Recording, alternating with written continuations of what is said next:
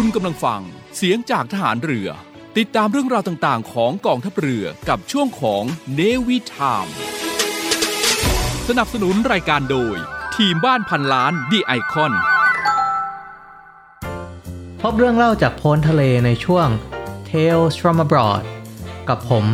จำพาสปอร์ตดำและครูพัฒน์พลเรือตรีหญิงพัชราวัดอักษร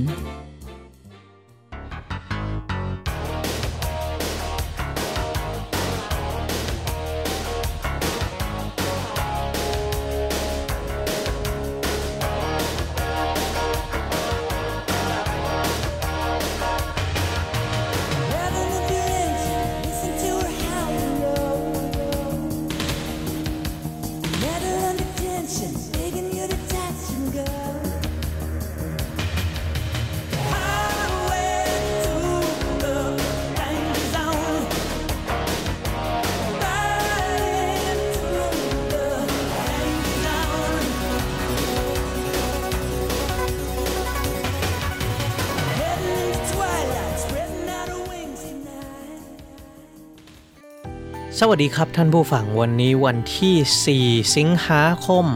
พบกับเราทางรายการ Tales from abroad กับผมจำพาสปอร์ตดำเรือโทสรันซอโสติกุล และครูพัฒน์พลเรือตรีหญิงพัชราวัดอักษร ครูพัฒครับในรายการของเราเนี่ย เราจะพาท่านผู้ฟังไปฟังและสัมผัสประสบการณ์การไปต่างประเทศอย่างต่อเนื่องนะครับค่ะแต่สำหรับครั้งนี้เนี่ยเราก็มี ประสบการณ์ของคนที่เกิดอยู่ในต่างประเทศเป็นชาวต่างชาติเลยนะอ้าวเหรอคะดีเลยค่ะ ทีนี้รับรองว่าไม่ใช่แค่ Tales from abroad อย่างเดียว แปลว่า body ก็ from abroad ด้วย เป็นลยะคะ Tales from a foreign man ไปเลยนะครับค่ะวันนี้แขกรับเชิญของเราเนี่ยนะครับ เป็นอดีตทหารเรือจากกองทัพสหรัฐอเมริกา และนอกจากจะเป็นนักบินแล้ว เขาก็ยังมีประสบการณ์ไปเป็นผู้ดำรงตำแหน่งต่างๆ ในรัฐบาลของสหรัฐอเมริกา อีกมากมายพอสมควร น่าสนใจเรมากเลย ใช่ครับอืมน่าสนใจมาก เราไปพบกับเขาเลยละกันนะครับ Hi, my name is John Gilman. I'm a retired uh, U.S. Navy captain and a retired Deputy U.S. Marshal. Just mentioning that up front to emphasize that I am retired, and what we're talking about today is completely my own opinion, not representing the U.S. government or uh, establishing any kind of U.S. government policy. Yes naturally indeed ตรงนี้ขออนุญาตแทรกสักนิดหนึ่งดีกว่านะคะ เพราะน่าสนใจมาก ครับผม คุณจำได้ยินไหมคะเมื่อกี้นี้เขาออกตัวว่ายังไง เขาออกตัวว่าเขาเป็น นายทหารแล้วก็เจ้าหน้าที่ราชการที่เกษียณแล้วเอนะครับออยู่ๆก็คือกำลังจะคุยกันต้องบอกก่อนเลย up front เลยนะคะว่าเกษียณแล้วและคำพูดของเขาไม่ได้พูดในนามของผู้ดำรงตำแหน่งราชการ หรือพูดแทนเอ่อรัฐบาลสหรัฐแต่อย่างใด แต่อย่างใดทำไมเขาถึงต้องทำอย่างนั้นด้วยคะ อันนี้ผมว่าเป็นการออกตัวเริ่มที่ดีมากเลยนะครับ ว่ามันเป็นการป้องกันตัวเขาเองแล้วก็ป้องกันประเทศเขาเในแง่หนึ่งไปด้วยนะครับ ค่ะ อันนี้ก็เลยอยากจะฝากถึงวัฒนธรรมนะอย่างหนึ่งนะคะ ตั้งแต่ครูไปอเมริกาครั้งแรกเมื่อ 4 40 ปีที่แล้วเนี่ย ครูมีความรู้สึกเหมือนกับว่าอเมริกา ระมัดระวังตัวในทุกอย่างเลย แต่พอไปอยู่สักพักหนึ่งก็เกิดความรู้สึกว่าเรื่องพวกนั้นก็ดีนะคะ เพราะว่ามันเป็นเรื่องของลิขสิทธิ์ลิขสิทธิ์ของใครเอ่อใครทำอะไร อันนี้โยงไปทุกอย่างเลยนะคะแปลว่าเราเขาต้องดีเฟนต์ตัวเขาเองไว้ก่อนว่า อันนี้เป็นความคิดเห็นของเขานะ เพราะว่าในอเมริกานั้นมีการฟ้องร้องกันมาก และครูว่าในมุมกลับ แม้จะมีการฟ้องร้องกันมาก มันก็ทำให้คนเนี่ย มีความซื่อสัตย์ขึ้นครูว่าอย่างนั้นนะในส่วนหนึ่ง เพราะว่าโดยธรรมชาติคนเราเนี่ยพูดกันดีๆ ไม่ได้ก็มีกฎหมายเอาไว้คุมถึงต้องมีกฎหมายไงคะในบ้านเราเนี่ยอีกหลายอย่างนะคะที่ยังจะต้องระวังก็คือเรื่อง plagiarism คุณจำอธิบายการคัดคำว่าลอกลอกเลียนค่ะแบบใช่ค่ะ คือการขโมยความคิดของคนอื่นมาเอออยากจะฝากไว้กับทุก ๆ คนเลยนะคะว่าในอเมริกานั้นเป็นเรื่องใหญ่มาก ถ้าเกิดว่าเราเขียนบทความ แล้วเราไม่ให้ citation คือแปลว่าเราไม่อ้างเราไม่ให้ให้เครดิตของคนนะคะเพราะฉะนั้นครูจะสอนเสมอว่าทำอะไรเอาอะไรของใครมาก็ให้เครดิต เพราะฉะนั้นการที่เขาต้องระวังตัวมากเนี่ยเพราะว่า จะว่ากันไป honor system ก็น่าจะจะแรงกว่า แล้วอีกประเด็นหนึ่ง ผมว่าการที่เขาออกตัวด้วยว่าเขาเกษียณแล้วแล้วความเห็นของเขาไม่ได้เกี่ยวพันกับรัฐบาลเขาแล้วเนี่ยเป็นการที่เขาเตรียมตัวที่จะเปิดใจกับเราด้วยนะครับเออพอการพูดอะไรของเขาเนี่ยไม่ผูกพันจากกับรัฐบาลอะไรแล้วเนี่ย เป็นการแสดงความจริงใจด้วยว่า อันเนี้ยเป็นความเห็นของตัวเขา แท้ๆเขารับผิดชอบความเห็นของอันนี้ ด้วยตัวเขาจริง ๆ ไม่เกี่ยวข้องอะไรกับรัฐบาล ถ้าเกิดว่าเราไม่ชอบความเห็นหรือไม่เห็นด้วยอะไรเนี่ยเราต้องเคลียร์กับเขาไม่ใช่รัฐบาลเขาค่ะ เพราะฉะนั้นจริง ๆ แล้วเรื่องนี้เป็นเรื่องที่ถือว่าไม่ต้องผูกติดกับ institution ใด ๆ ไม่ได้อยู่กับสถาบันใดเป็นความคิดเห็นส่วนตัวของเขาเขาคิดอย่างนี้ แปลว่าเขาก็พูดอย่างนี้ มีความรับผิดชอบกับคำพูค่ะดของเขาค่ะเองเพราะฉะนั้นโดยรายการก็เหมือนกันค่ะ เรามาฟังกันต่อครับ ค่ะ Uh, I understand that you first joined the U.S. Naval Academy. When was this? I entered the academy uh, 1982 uh, when I was 18 years old. Graduated in 1986 at 22. And I'm supposed to meet, if I can work it out, at the end of October, a number of my classmates. Uh, we were in the 36th company, and this is the 36th year since we graduated. So we decided to do a 36 for 36 reunion. Wow. And hoping to work that out in October, have some family commitments, but uh, may be able to, you know, still get over to Annapolis. Goes to show the kinds of bonds that you built back at the academy. คุณจ้ำค่ะครูชอบอย่างหนึ่งนะคะ ที่คุณจ้ำใช้คำว่าบอลคือโดยสถาบันเนี่ย ความดีของการที่เป็นสถาบัน โดยเฉพาะอย่างยิ่งสถาบันทหารนะคะ ก็มักจะมีคลาสใช่ไหมคะใช่ครับอ่าฮะตอนเนี้ยคุณจ้ำจบมากี่ปีแล้ว แล้วคุณจ้ำยังได้มีโอกาสได้ทำสกูรียูเนียนกับเพื่อนๆ บ้างหรือยังคะ ของผมเนี่ยจบมหาวิทยาลัยเป็น class of 12 ก็คือจบอ่าฮะปีเอ่อ2012 2012 นะครับสำหรับทางโรงเรียนนี้เนี่ยผมก็ยังบริจาคเงินให้เขาอยู่อ่าฮะอ่าแล้วเขาก็ยังมีการสื่อสารส่งพวกนิตยสารส่งอะไรมาให้ค่ะผมก็สามารถที่จะตามดูได้อยู่ด้วยค่ะเหมือนเหมือนครูเลยค่ะ อย่างน้อยที่สุดก็คือเป็นฐานะอลัมนัสนะ เราใช่ก็ครับเป็นอลัมนัสแล้วก็เอ่อสนับสนุน จ่ายค่าสมาชิกนะคะ แล้วก็เวลาที่เขามีอะไรให้ให้ช่วย เหมือนกับของสหรัฐเนี่ยเขาทำการดูแลอลัมนายทำการกระชับมิตรกับสิทธิ์เก่าเนี่ยได้เก่งมากเลยนะครับค่ะครูก็แล้วเหมือนว่ามัมันเป็นเอ่อสังคมที่ผมรู้สึกว่ามันเป็นเหมือนเครือข่ายที่ถ้าเกิดว่าอยากจะเข้าไปสัมผัสเมื่อไหร่ มันก็มีอยู่ ค่ะครูคิดว่ามันเหมือนหรือต่างกับของไทยยังไงครับเอออาจจะเป็นเพราะว่าตอนที่ครูเรียนตั้งแต่สมัยครูเรียนมหาวิทยาลัยครูยังเด็กนะคะแต่ครูก็มีเพื่อน แต่แทนที่จะเป็นเพื่อนกลุ่มจากเอ่อในคณะหรืออะไรเองจริงๆเนี่ยกลับกลายเป็นเพื่อนที่อยู่หอค่ะ คือครูอยู่หอในมหาวิทยาลัย แต่ว่าก็คือพอ แต่ครูว่าส่วนหนึ่งคุณจ้ำในส่วนหนึ่งเนี่ยที่คุณจ้ำรู้สึกอย่างนั้นด้วยเนี่ยครูว่าเพราะปัจจุบันโซเชียลมีเดียมีความสามารถนะคะ มันก็เลยทำให้เราสามารถเกาะติดกันได้มากขึ้นนะคะก็เพราะโซเชียลมีเดียหลาย ๆ แบบที่ทำดึงมาให้ ตั้งแต่สมัยเรียนมัธยม หรือว่าสมัยเรียนมหาวิทยาลัย แต่ครูคิดว่าอย่างกรณีคุณจ้ำเคยดูหนังเรื่อง Legally Blonde หรือเปล่าคะคือหนังอ๋อที่ครับที่เป็นเป็นหนังตลกอะค่ะเพียงแต่ว่าเราจะเห็นว่าตัวนางเอกต้องใช้เอ่อเอ่อ sorority เพื่อนใน sorority มามาช่วยมาช่วย sorority คือหอหญิงอะนะคะเหมือนเหมือนหอหญิงเนี่ยแล้วก็เอ่อถึงเวลาลำบากจริง ๆ ก็ใช้เพื่อนในนั้นมาช่วยกันครูก็รู้สึกอย่างที่คุณจ้ำพูดนะคะว่าสังคมอเมริกันเรื่องนี้ค่อนข้างแรงนี่เห็นไหมคะเนี่ยเขาตีเป็นตัวเลขหมดเลยทำไมฮะ จบกันมา 36 คน จบมาแล้ว 36 ปี ตกลงจะเอ่ออยู่มารวมในเอ่อ36 company ใช่ไหมครับใช่ค่ะ ใช่ทุกอย่างมันลงตัว ก็เลยต้องมาเอ reunion อมารีกัยูเนียนมาจอกันนะคะ ก็คิดดูแล้วกันฮะอายุเยอะๆกันแล้ว ก็สามารถที่จะมารียูเนียนกันได้ อันนั้นเป็นวัฒนธรรมที่ดีนะคะ ครูคิดว่า ถ้ายังจำที่ครูเชิญคุณเป้ามา อันนั้นก็เป็นเรื่องของระยะไม่นานอยู่เรียนด้วยกันปีหนึ่ง แต่ก็ยังเกาะกลุ่มกันดี แล้วก็ได้ช่วยเหลือกันในวิทยาลัยการทัพเรือนะคะ ครับสำหรับในต่างชาติมันก็จะมีการ reunion อย่างนี้อยู่เรื่อย ๆ แล้วคนก็มักจะไปรวมตัวกันนะครับ ไม่ว่าจะกระจายกันไปทำงานอยู่ที่ไหนในประเทศของเขา ซึ่งโดยมากก็ค่อนข้างจะห่างไกลแล้วก็กว้างใหญ่นับว่าเป็นหนึ่งในวัฒนธรรมที่เป็นเอกลักษณ์ของเขาพอสมควรเลยค่ะ ซึ่งครูก็สามารถบอกได้ว่าด้านบ้านเราก็เริ่มเริ่มที่จะมีการช่วยเหลือกันในลักษณะนี้มากขึ้นนะคะ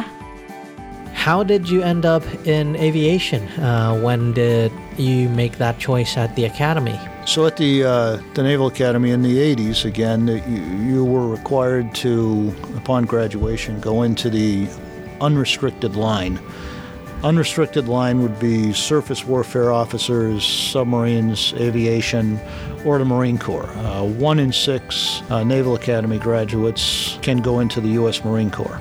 You had to go into the unrestricted line, one of those things, and uh, in the course of your time at the academy during the school year, you're exposed to the to the different officers, and they discuss what uh, their careers have been like. But you also have uh, summer training sessions uh, known as cruises after your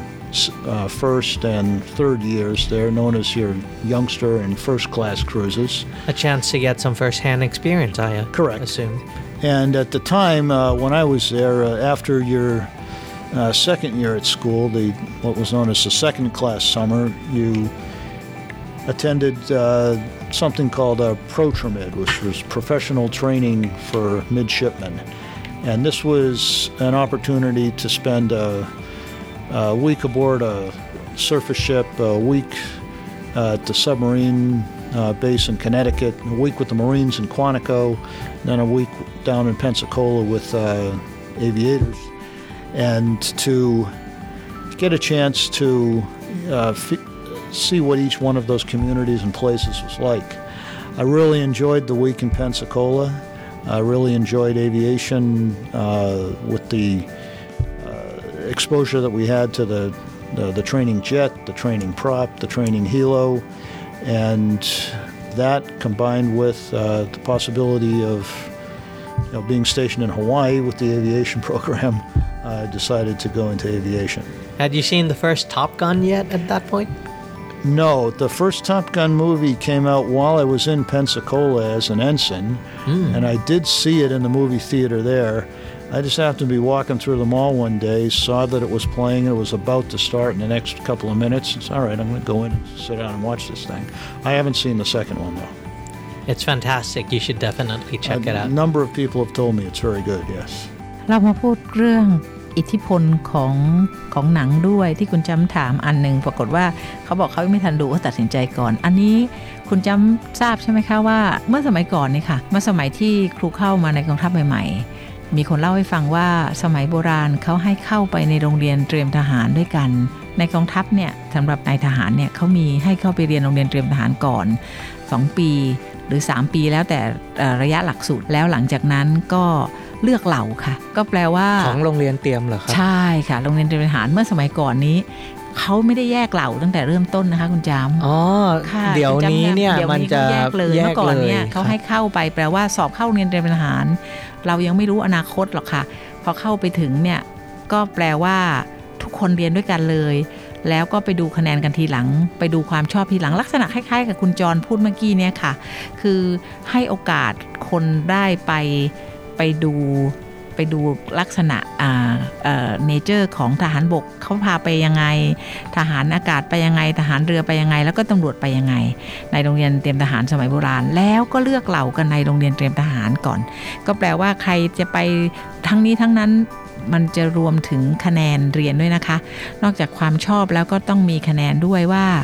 เราได้คะแนนเท่าไหร่ เพราะนั้นเราได้คะแนนมากเราก็มีสิทธิ์ที่จะเลือกก่อน เพราะนั้นเมื่อก่อนนี้แปลว่าเข้าเรียนเตรียมทหารไปเนี่ยนักเรียนเตรียมทหารแต่ละรุ่นเนี่ยยังไม่ทราบนะคะ ว่าใครจะเป็นเหล่าไหนจนกว่าจะไปตัดสินใจเลือกตอนที่เข้าไปเรียนแล้วเป็นปีละค่ะ แต่ว่าสมัยนี้เขาเปลี่ยนใหม่เป็นว่า เราสมัครตั้งแต่เริ่มต้นเลยว่าเราอยากจะเข้าไปเรียนเหล่าไหน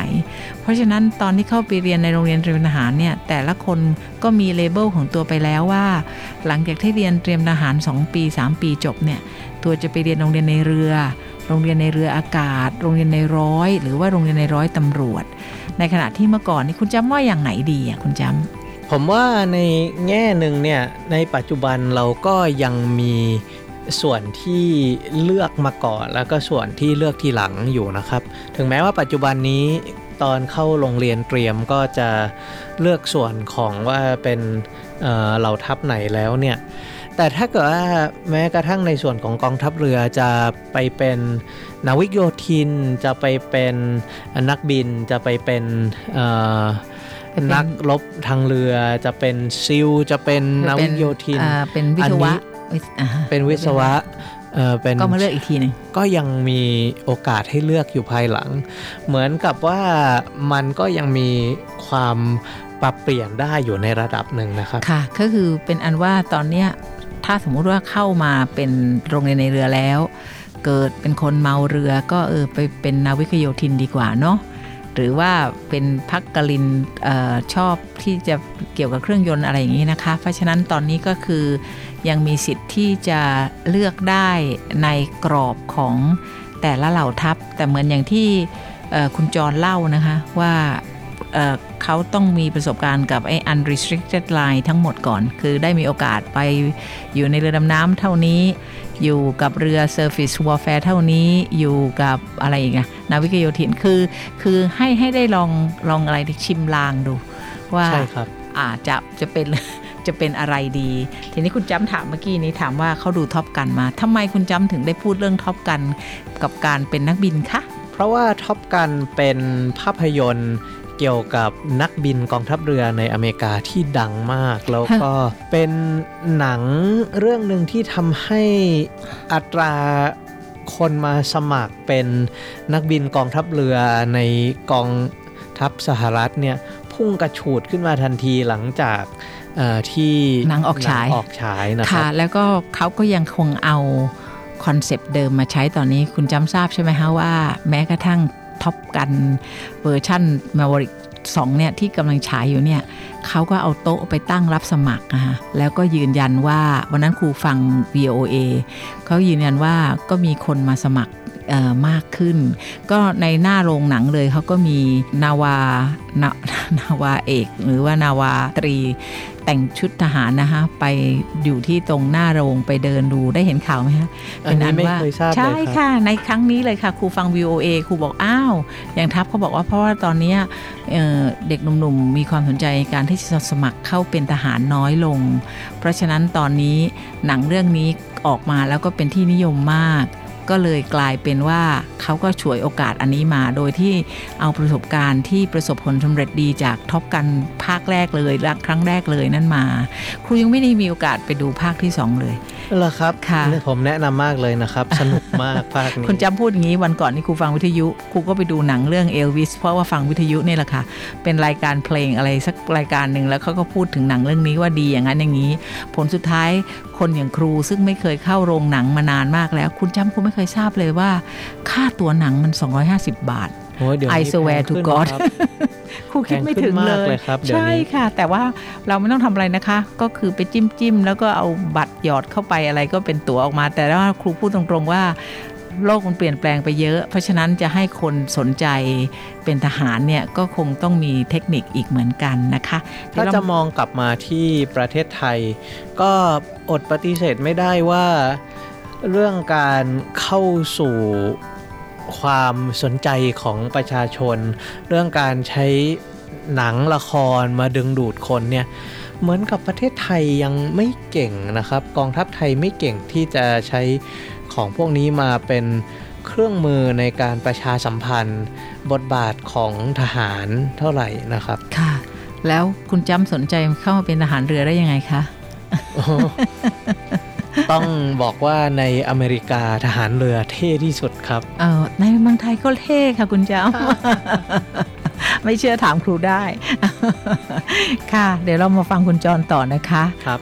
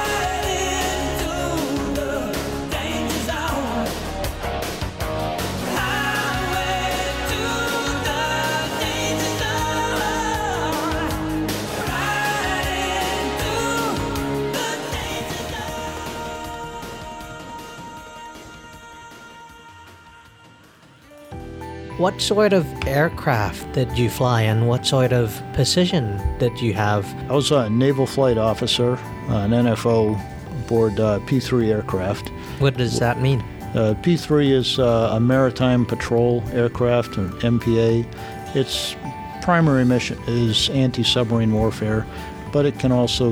uh, do some anti surface missions and general keeping track of shipping and things like that. This is a land based naval aviation, uh, it doesn't deploy aboard carriers, uh, for instance, uh, and it has a longer endurance. You, in, in theory, can fly 10, 12 hours. Wow. Uh, but uh, most of the flights are not that long. Uh, is it a turboprop, turbojet? It's a turboprop aircraft that contributes to the endurance because it doesn't burn quite as much fuel. Uh, the crew, when I was there, was typically 12 with three pilots, two on duty and one resting. If you do have a 10 hour flight, you want a fresh pilot at the end of it. Naturally. Two flight engineers, again, one on duty, one off duty. Again, you want to have a fresh flight engineer when you're landing an aircraft. And then you'd have two naval flight officers, uh, one in the navigator communicator uh, position on the right side of the plane, and then a tactical coordinator who's coordinating the mission over on the left side of the plane.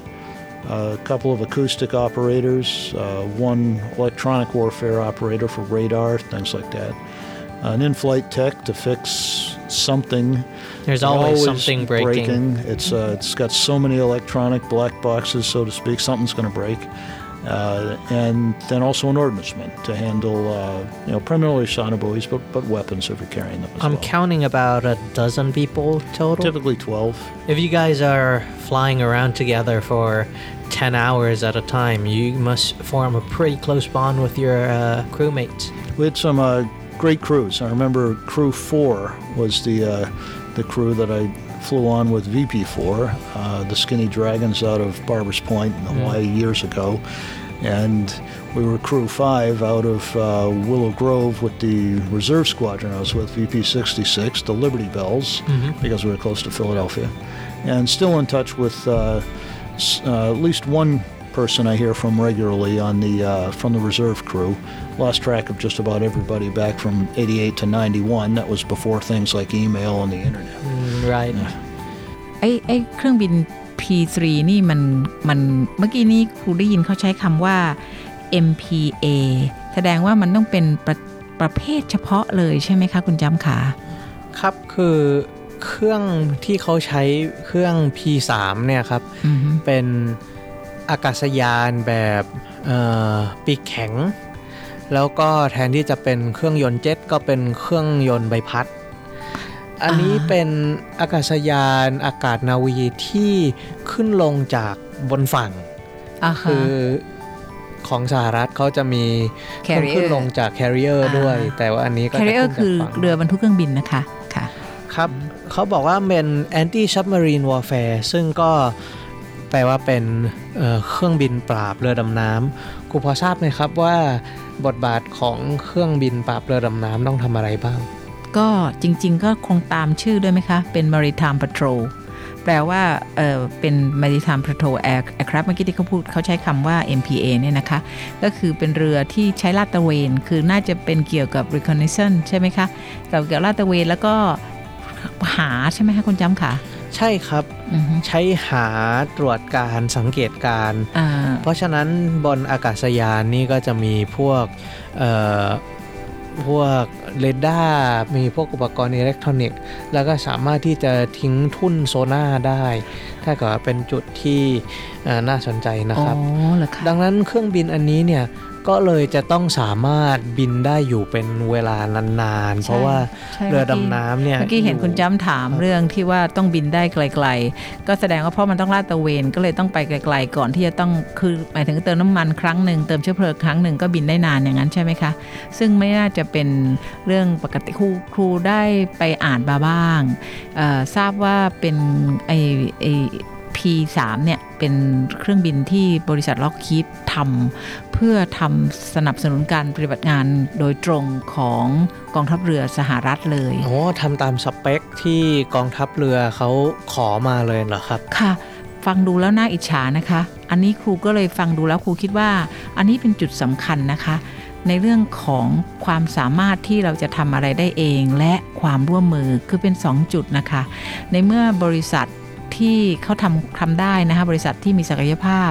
สร้างเครื่องบินได้ แล้วก็สามารถที่จะสร้างสนับสนุนกองทัพ ตามสเปคที่กองทัพต้องการเนี่ยมันก็ทำให้อเมริกากลายเป็น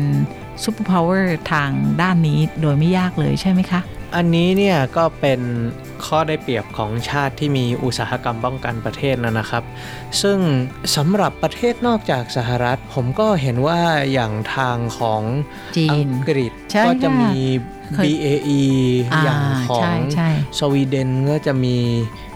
ซาร์อือฮึ หรือแม้กระทั่งทางจีนทาง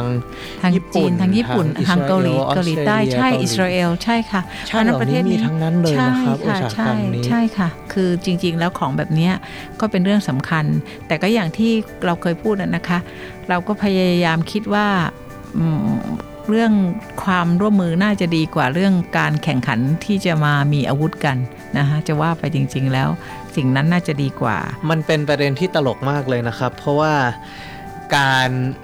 ร่วมมือกันเพื่อสร้างอาวุธเนี่ย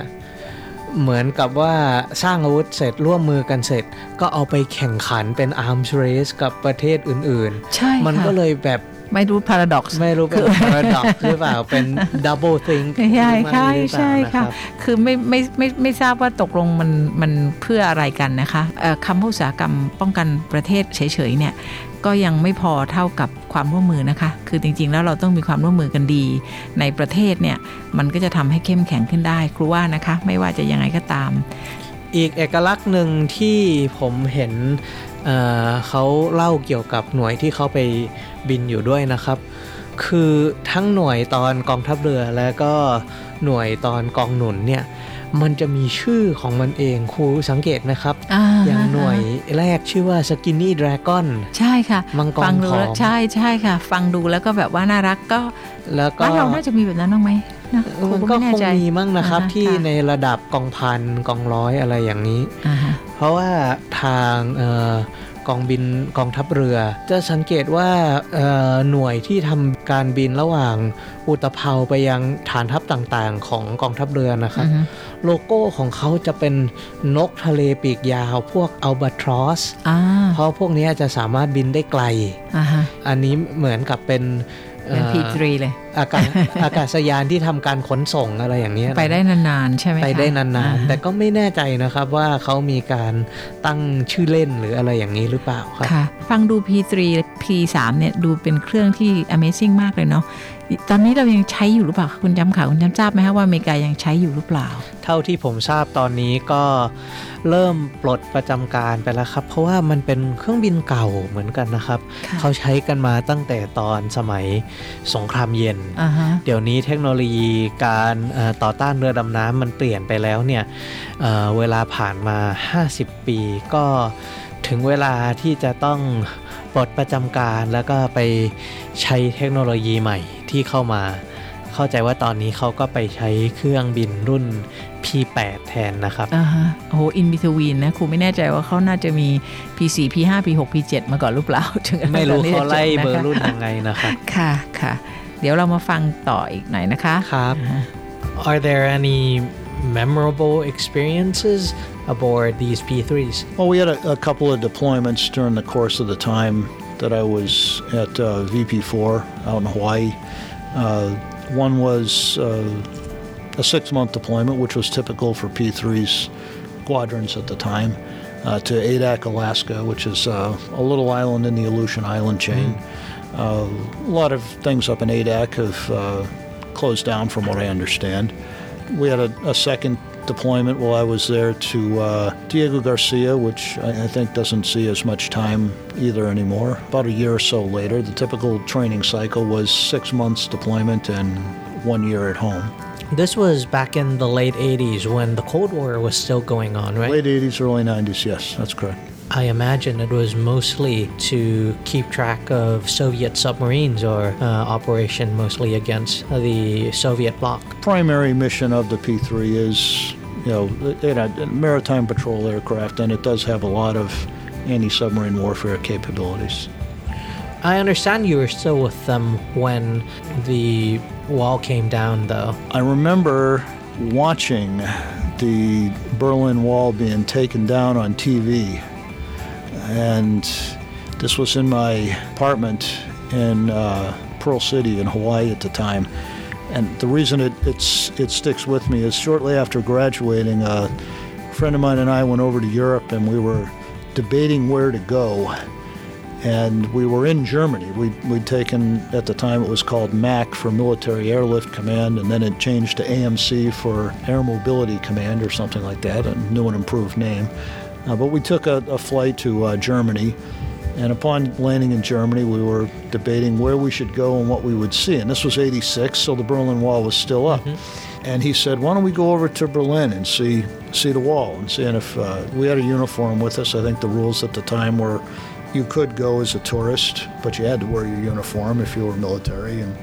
you could go into East Berlin. Uh, and we were thinking about doing that. And I said to him, Nah, that's always going to be there. Uh, l- l- let's go down to the beach someplace and we decided to go to a resort island in the Mediterranean, Mallorca, is a Spanish island. It was beautiful, it was wonderful. But I remember as I saw the West Berliners taking great big sledgehammers to the wall, thinking, it's not always going to be there. Times Yeah, change. so things Did it change. feel like uh, a big relief that there wasn't going to be a threat of a major escalation anymore? That things are finally going to settle down into a better place? Perhaps, but uh, you know, I was 25 at the time, so I don't know. 25 year olds really don't think about uh, ค่ะเอ่อ น่ารักจังเลยนะครับ อ่าฮะ เขา ยอมรับเลยว่า ไม่สนใจแล้วนะอันนั้นใช่นะคะคือเขามันเด็กหนุ่มเด็กหนุ่มที่อายุไม่ต้องคิด20กว่ากว่าๆใช่เขาบอกว่าเขา 25 เขาบอกว่า I don't care what's going on ไม่ว่าเป็นชาติ global อะไรมันก็ situation เหมือใช่นไหมกันคะนะครับค่ะแล้วก็สิ่งนี้ก็อยากจะฝากนะคะ เห็นไหมคะว่า ที่เขาเล่าว่าเขาไปเยอรมันปี 1986 คือเบอร์ลินวอลเนี่ยได้ได้ถูกทำลายลงในปี 1989 เพราะฉะนั้นตอนที่ไป 1986 เนี่ยกำแพงอยู่ตรงนั้น แล้วก็เขาก็เล่าว่าเเพื่อนชวนไปดูเขาก็บอกว่าไม่ไปดีกว่า เขาก็ไปบีชที่มายอกาอะไรเนี่ยนะคะ คือเขาก็ดูตอนที่เขาไปก็บอกเพื่อนว่า โอ้ it's always there ใช่ไหมอย่างนั้นทำนองนั้นใช่ไหมคุณจำวันวันๆก็คงอยู่ไปเรื่อยๆอ่าไม่มีเขาก็ปลี่ยนคือกำแพงนี่ก็คงไม่ไปไหน แต่ว่าพอเขาไปดูข่าวแล้วก็เห็นว่ากำเขาเขาอะไรนะคะเอ่อเบอร์ลินวอลเอาคอนทุบกำแพงเอาคอนทุบกำแพงลงมาเนี่ยเขาก็เลยบอกว่า โอ้ it's not always there อันนี้ครูก็อยากฝากไว้นะคะสำหรับคนที่เอ่อ procrastinate ไปกับทุก ๆ อย่างเนี่ย เพราะว่า ทุกๆ อย่างไม่ได้อยู่ที่ตรงนั้นตลอดไปอะค่ะ อันนี้มันเรื่องอยู่กับมันเป็นเกี่ยวกับเรื่องการตัดสินใจนะคะ ว่าถ้าเราคิดว่าจะทำอะไรก็ทำซะบางครั้ง อย่างที่คุณจำพูดมาตอนท้ายว่าอะไรมันเปลี่ยนแปลงเยอะแยะนะคะ เปลี่ยนแปลงไปตลอดเวลาโอ้ยคติอันนี้ของครูเขาโดนใจผมมากเลย เพราะว่าพอได้ยินแล้วเนี่ย ผมก็อดคิดไม่ได้ว่า เอ๊ะ ก่อนที่จะมีสถานการณ์โควิดเนี่ยทำไมผมไม่ไปเที่ยวให้มากกว่านี้ค่ะหรือแม้กระทั่งถ้าเกิดว่าจะไปเที่ยวเนี่ยตอนนี้ก็ไปเที่ยวหลาย ๆ ประเทศไม่ได้แล้ว เพราะว่ามีสถานการณ์ความไม่สงบความรุนแรงขึ้น อย่างผมจำได้ว่าเอ่อเมื่อสัก 5 ปีที่แล้วเนี่ย คุณพ่อคุณแม่ผมไปเที่ยวอิหร่านกันอ่าก่อนค่ะที่เอ่อสถานการณ์ในปโอ้ระเทศดีมันจังจะอืมเปลี่ยนแปลงไป แล้วเขาก็บอกว่าสวยมากงดงามเหลือเกินเลอคะเลอคะใช่ครับอ่าฮะตอนนั้นเป็นจังหวะที่มันไปได้แล้วเอ่อเขาก็ชวนผมไปนะครับ แต่ผมก็ไม่ไปก็เลยกลายเป็นว่าอดไปและตอนนี้ก็ไปยากแล้วอืม it's not always there นะฮะจริง ๆ แล้วบางทีเราไม่ได้คิดนี่ครูยังบอกว่า เมื่อตอนไปรัสเซียน้องอุ๋ยก็บอกว่า เออเซนต์เซนต์ปีเตอร์สเบิร์กเนี่ยสวยนะ น่าจะกลับไปแล้วดูสิคะ ตอนนี้ชาติไหนจะได้ไปอีกเนี่ยในช่วงชีวิตนี้ครูจะได้กลับไปอีกหรือเปล่าไม่ทราบนะคะที่รัสเซีย เพราะฉะนั้นหลาย ๆ อย่างที่เราคิดว่าเราทำได้นะคะ แล้วก็ไม่ได้สร้างความเดือดร้อนให้ใครในจังหวะที่เราทำก็น่าจะทำเลยนะคะ อย่าอย่าได้คอย ไม่ต้องมากเลยค่ะ ที่คุณจรพูดว่า ตกลงคิดว่าเมื่อไหร่ก็คงไปได้แต่กลายเป็นว่ามานั่งมายืนดูทีวี จนกระทั่งเขาเอาค้อนทุบกำแพงไปก็คือตกลงก็ไม่ได้ไปแล้วอย่างนั้นนะคะ แต่ในส่วนหนึ่งก็คือเราก็จะเห็น mindset ของคนที่ยังเป็นอายุไม่มากนะคะ ที่เขาใช้คำว่าอะไรนะคะ ออยังเด็กอยู่ แล้วก็ไม่คิดถึงเรื่องอะไรหรอกนะคะ ไม่ได้คิดว่าอะไรมัน what's going on in the world อันนั้นก็ไม่ได้อยากจะบอกให้คุณผู้ฟังซึ่งเป็น generation ที่ยังเด็กอยู่ต้องรีบคิดนะคะ ก็ใช้ชีวิตให้คุ้มค่าก็แล้วกันค่ะนะคะมกับว่าอันนี้ทัศนคติของคนรุ่นใหม่ก็เปลี่ยนไปนะครับ เดี๋ยวนี้กลายเป็นว่า กับจะโดนคนเขาทักว่าสนใจเรื่องการบ้านการเมืองอะไรมากจนเกินไปด้วยซ้ำอืมมันก็ต้องหาความสมดุลนะนะครับใช่ว่าค่ะใช่เอ่ใช่อว่าอะไรเหมาะสมว่าจะทำอะไรก็ต้องเลือกให้มันตรงตามความเอ่อสมควรด้วยนะครับ ค่ะ ใช่ค่ะ นั่นก็คือจะทำให้ชีวิตเรามันเป็นไปด้วยความราบรื่นขึ้นนะคะ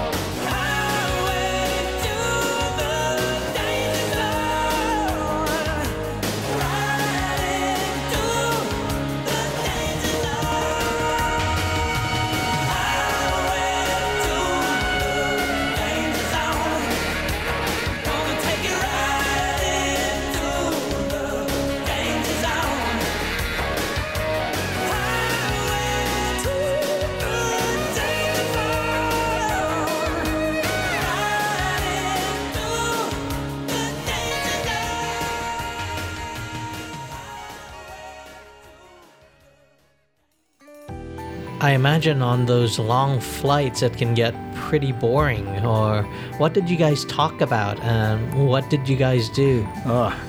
well, I, I always made a point of bringing at least two Diet Cokes with me on those really long flights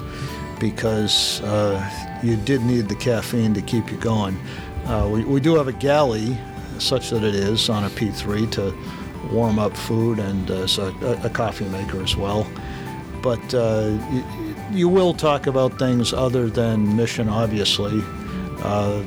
guys will talk about uh, home lives or something like that. But uh, try to keep guys focused as much as you can on you know what, what, what the mission is, and just try to keep people awake by talking about just about anything if you're on a 12 to 14 hour flight. Do you ever get to sleep or uh, rest while The- you're on top on the P3s? There are two uh, bunks, uh, rest areas on the plane, but they're reserved for the off-duty pilot and the off-duty flight engineer. I guess that So, makes sense. Yeah, yeah, you so want them to be resting. I want them there? to be fresh and you know landing a plane after you know up there for 12 to 14 hours. Yeah. Is it uh, usually a smooth ride, a bumpy ride? Once you're at altitude, it tends to be fairly smooth. If you're doing something at lower altitude, it depends on what the weather's like. If you get winds, I guess that can get pretty bad, especially if uh, you're closer to the surface and dropping buoys or uh, dropping torpedoes. Uh,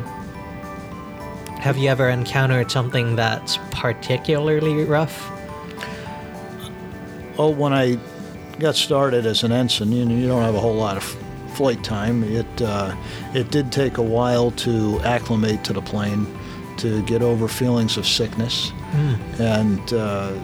at the lower altitudes, you you can get racked around with the wind a little bit. So you do have to uh, get used to it, or s- make sure you get exposed to some cool air with a fan, or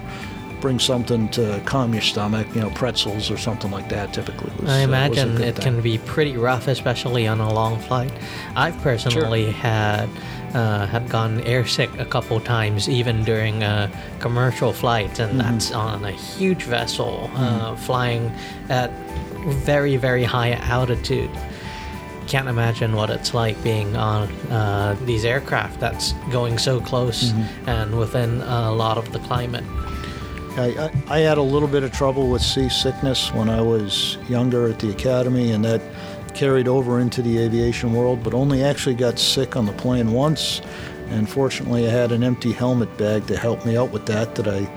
had to clean later uh, because I was certainly not going to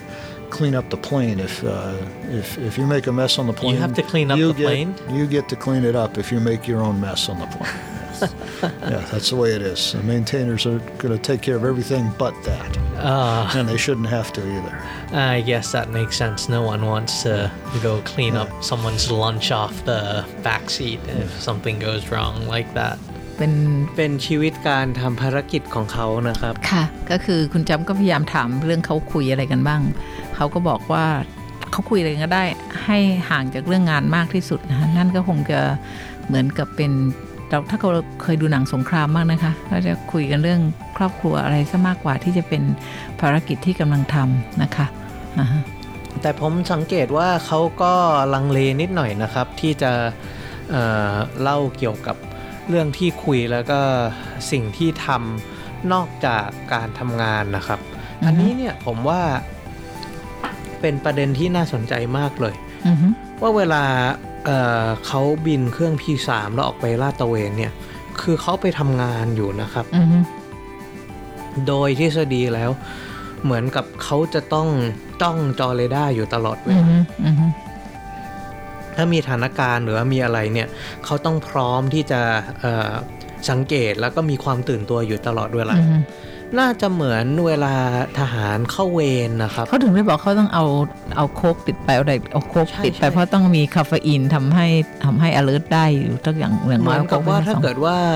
เอ่อระหว่างที่เข้าเวรอยู่เนี่ย ใครมาชวนคุยอะไรเนี่ย ก็อาจจะทำได้นิดหน่อย แต่ว่าในที่สุด มันเป็นช่วงที่เขาทำงานอยู่นะครับค่ะเขาค่ะต้องคอยสังเกตแล้วก็ก็ต้องคอยอะไรอยู่ตลอดเวลา เพราะฉะนั้นมันวอกแวกมากไม่ได้อือฮึผมก็สังเกตอยู่ว่าเขาพยายามที่จะให้เซนส์อันนี้ว่ามันเป็นช่วงทำงาน แสดงถึงความเป็นมืออาชีพของเออนักบินในเครื่องบินเหล่านี้ด้วยนะครับค่ะที่ค่ะจะต้องเออตื่นตัวอยู่ตลอดเวลาได้ เป็นเวลา 10 10 ชั่วโมง โอ้ยถ้าเกิดว่าเป็น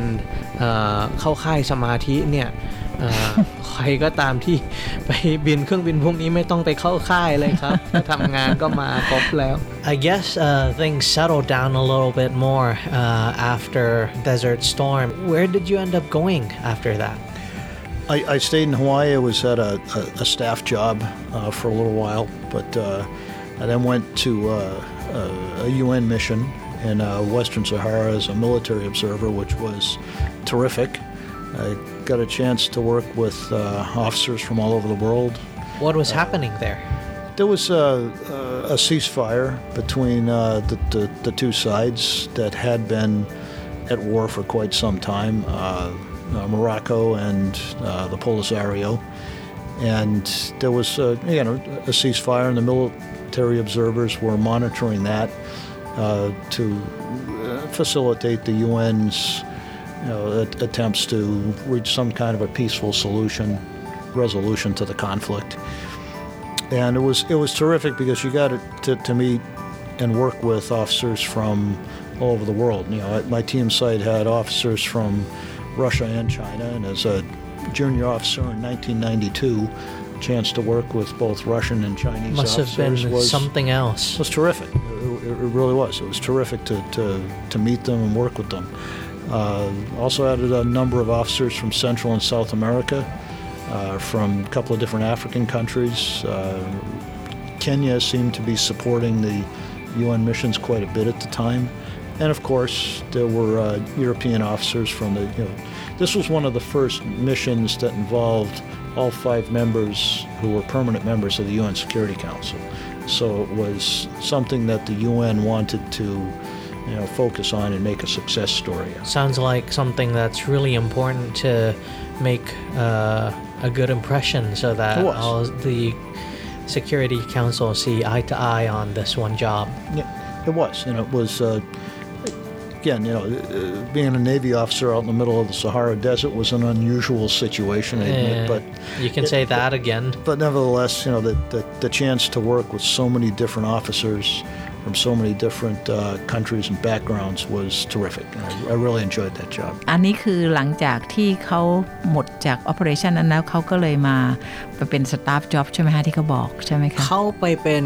เอ่อ อ่า military กลุ่ม observer ใช่ไหม ใช่ คะ ครับ ะ พวก Peace- UN peacekeeping peacekeeping ค่ะ น่าจะเป็นในแอฟริกา ค่ะ รับ เขาบอกว่ามันชื่ออะไรนะคะที่ที่ที่ Western Sahara แต่สิ่งที่ เขาประทับใจมากก็คือการได้เข้าไปทำงานร่วมกันกับเอ่อเขาใช้คำว่านะคะ permanent อะไร UN member สักอเป็นย่างหนึงเอ่นะคะอของ UN Security, Security Council ซึ่งอ่า UN ค่ะ Security Council เนี่ยก็จะประกอบด้วยเอ่ออาสหรัฐอ่าฮะอังกฤษ ฝรั่งเศส จีนจีนแล้วก็แล้วก็รัสรัสเซีเซียยอ่าก็คือ 5 ประเทศหลักที่เป็นผู้ชนะสงครามโลกครั้งที่สองอ่า ก็เลยกลายเป็นว่าเป็นสถานการณ์คุณจำเน้นไปอีกทีหนึ่งเออว่าเราคุยกันเรื่องว่าในช่วงนั้นเนี่ยในช่วงปี 1992 ในช่วงประมาณอย่างนั้น โอกาสที่จะสามารถได้มาเจอกันอย่างนั้นน่าจะไม่ใช่เรื่องง่ายนะคะ จะว่าไปถ้ามองจากมุมมองของทหารอเมริกาสมัยนั้นนะครับ สงครามเย็นเพิ่งจบลงไปประมาณ2-3ปีเออืงอฮึใช่แล้วได้ใช่มาร่วมงานกับกองทัพเอ่อ ในทหารจากกองทัพรัสเซีย แล้วก็กองทัพจีนอย่างเงี้ยมันเป็นโอกาสที่มีความพิเศษจริง ๆนะครับ น่าจะเขาน่าจะเป็นคนกลุ่มแรก ๆ ที่ได้ร่วมงานในฐานะเท่าเทียมกันค่ะระหว่างทุกชาติอย่างนั้นนะครับค่ะ น่าสนใจมากเลย แล้วก็คุณจำใช้สำนวนสำนวนหนึ่งซึ่งแม้ว่าเราอาจจะเคยเคยพูดกันมาก่อน แต่ว่าคุณจำใช้คำเมื่อกี้นี้ตรงมากเลย คือใช้คำว่า you can say that again ซึ่งมันมีความหมายว่าอะไรนะคะคุณจำหมายความว่าอ๋อย้ำพูดอีกครั้งก็ถูกอีพูดกอีกก็ถูกอ่าอีกค่ะใช่นะรัคะบจริงๆก็คือว่าเป็นความเป็นความที่หายากมาก แล้วก็คุณจ้าก็บอกว่า โอ้โห ใช่เลย เป็นการตอกย้ำนะคะ you can say that again เป็นคำที่ฝึกเอาไว้ใช้ได้นะคะ เป็นเป็นเป็นส่วนหนึ่งพูดของอีกถูกอีกพูดตรงอีกถูกับกอีภากษาไทใช่ยไหมมากคะเลยครับค่ะใช่คค่ะรับนะคะ Did you uh, come back to the States afterwards? I did just briefly, and then I was uh, had orders to go over to Japan. Uh, really enjoyed Japan, but uh, decided I was going to move on from the Navy at the time, and that's what I did.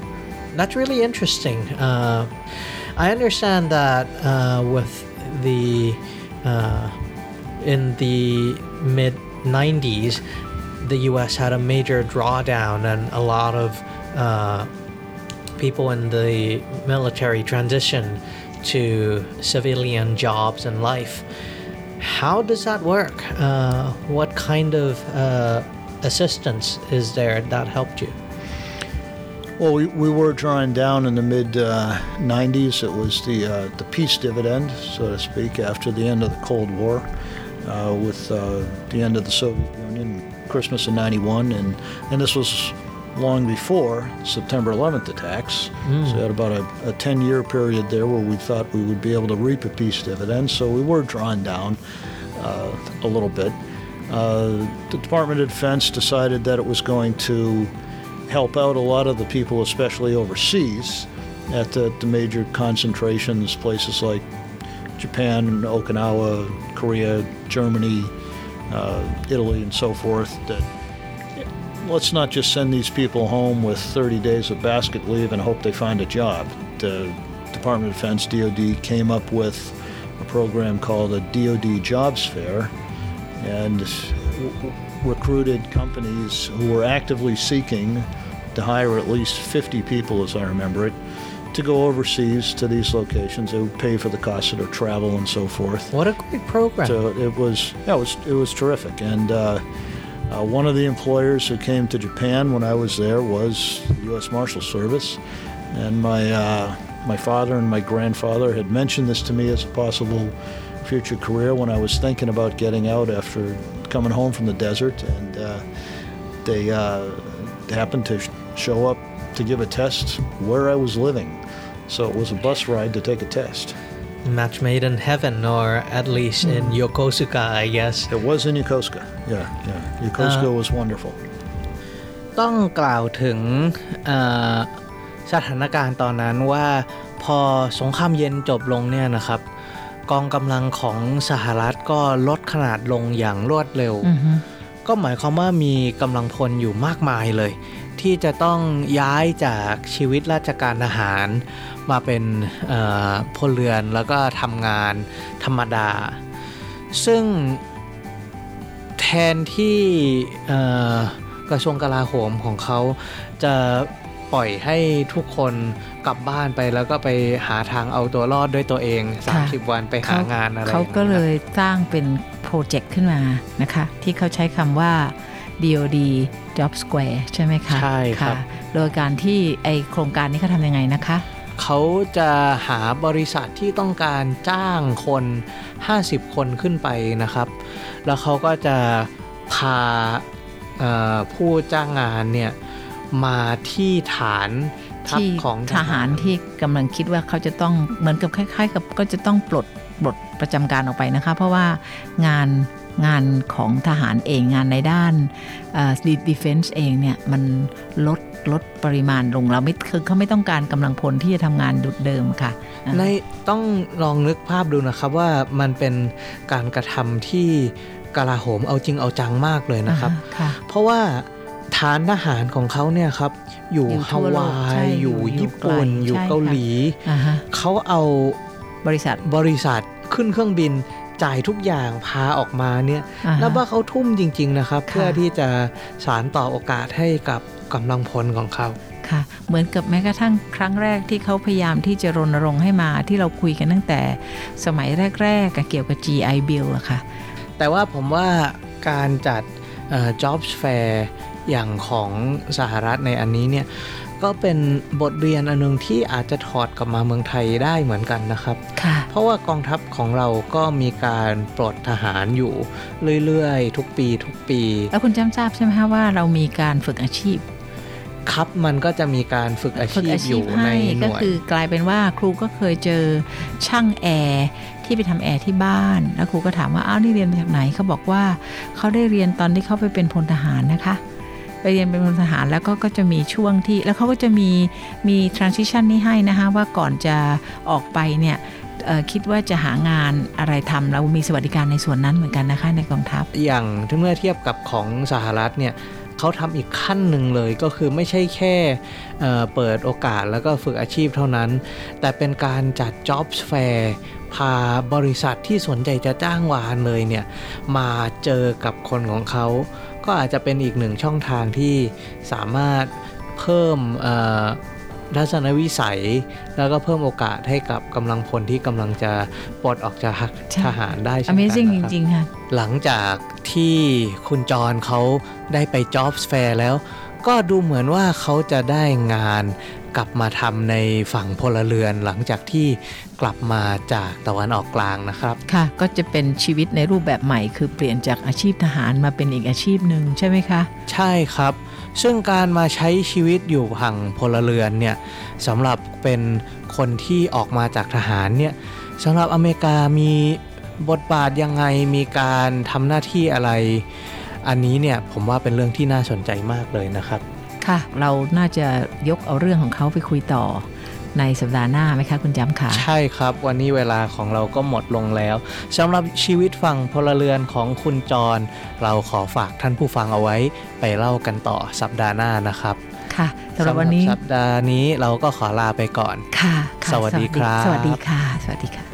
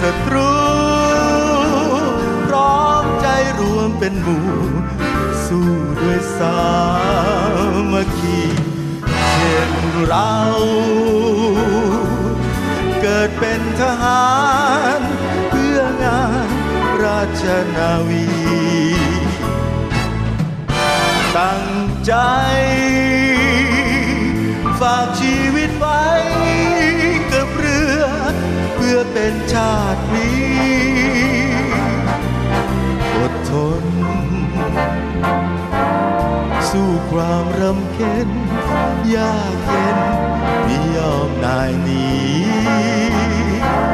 อยู่เรือเตรียมพลีชีพสู่ศัตรู สมดังนามประดู ที่คนรู้นิยม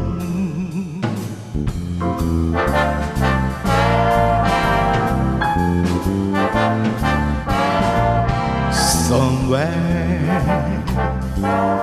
beyond the sea, somewhere waiting for me. My lover stands on golden sand. I watch as the ships that go sailing somewhere beyond the sea. She said, watching for me. If I could fly like birds on high, then straight to your arms I'd go sailing. It's far beyond the stars, it's near beyond the moon. I know.